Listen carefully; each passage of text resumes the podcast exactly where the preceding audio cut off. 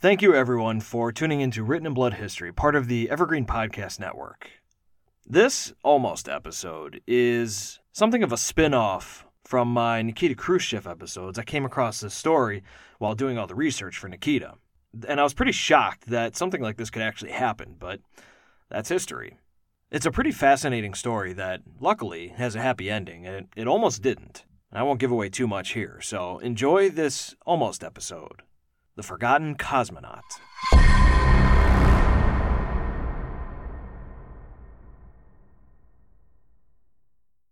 Have you ever been that person that's been forgotten? The kid whose parents forgot to pick them up from school, or the takeout order that just never got made.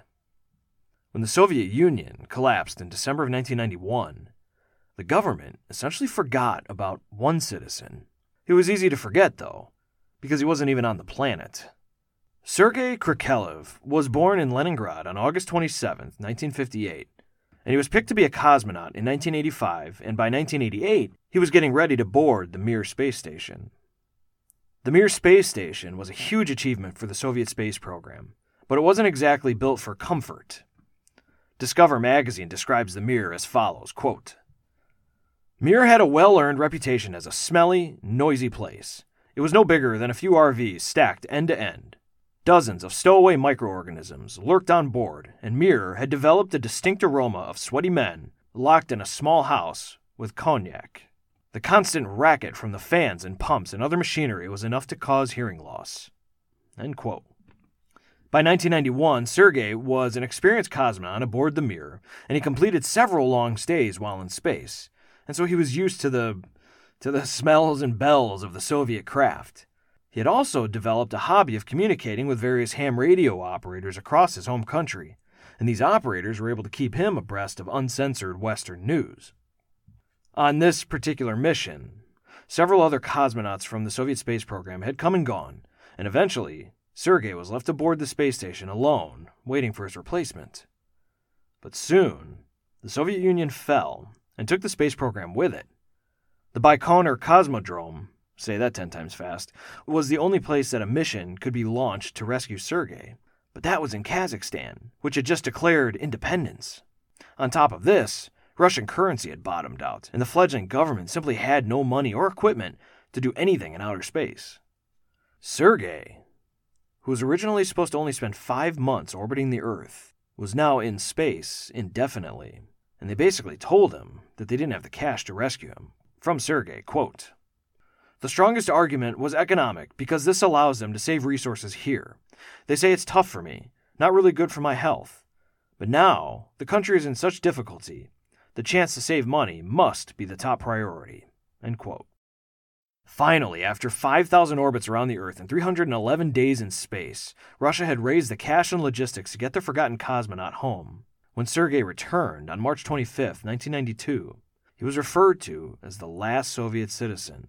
The Soviet Union was gone, disintegrated into 15 separate nations, and the town of his birth, Leningrad, had been renamed St. Petersburg.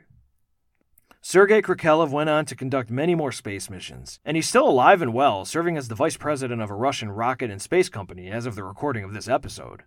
And while he's famous for being the last Soviet citizen, he bears another distinction. He, in fact, became one of the first people to flip on the light switches in 1998 aboard the International Space Station.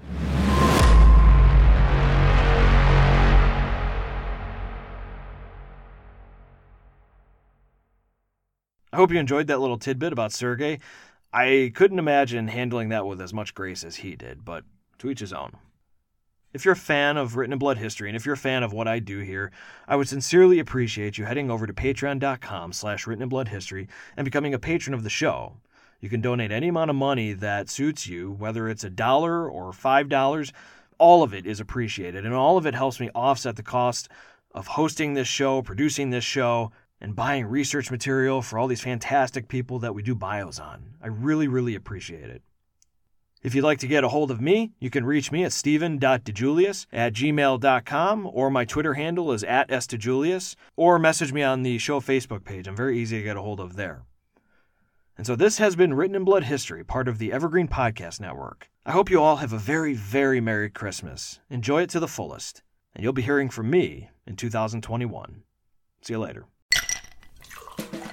Hi, this is comedian and writer, and let's be honest, I do a lot of things. This is Dino Tripodis, the host of Whiskey Business, the podcast not so much about whiskey as it is one with whiskey. Yes, we drink and talk about whiskey, but we do so much more with so many interesting people. For example, we talk to comedians like Greg Warren. You know, I don't want to brag, but let's just say I can walk into a Red Lobster and get whatever you know, I think the pause right there is probably more important than the word. Amazing athletes like boxing champion Buster Douglas. When a fighter's down and he's looking for his mouthpiece instead of trying to get up. That's when I knew it was over. Yeah, yeah, right? And yes, Bigfoot chasers. Do you believe in Bigfoot? And if so, does he really eat beef jerky? the Bigfoot thing is people have seen these, and, and, I've seen a lot of compelling evidence about it. It's Whiskey Business with Dino Tripodis. Join us for what we call a good conversation with a good pour.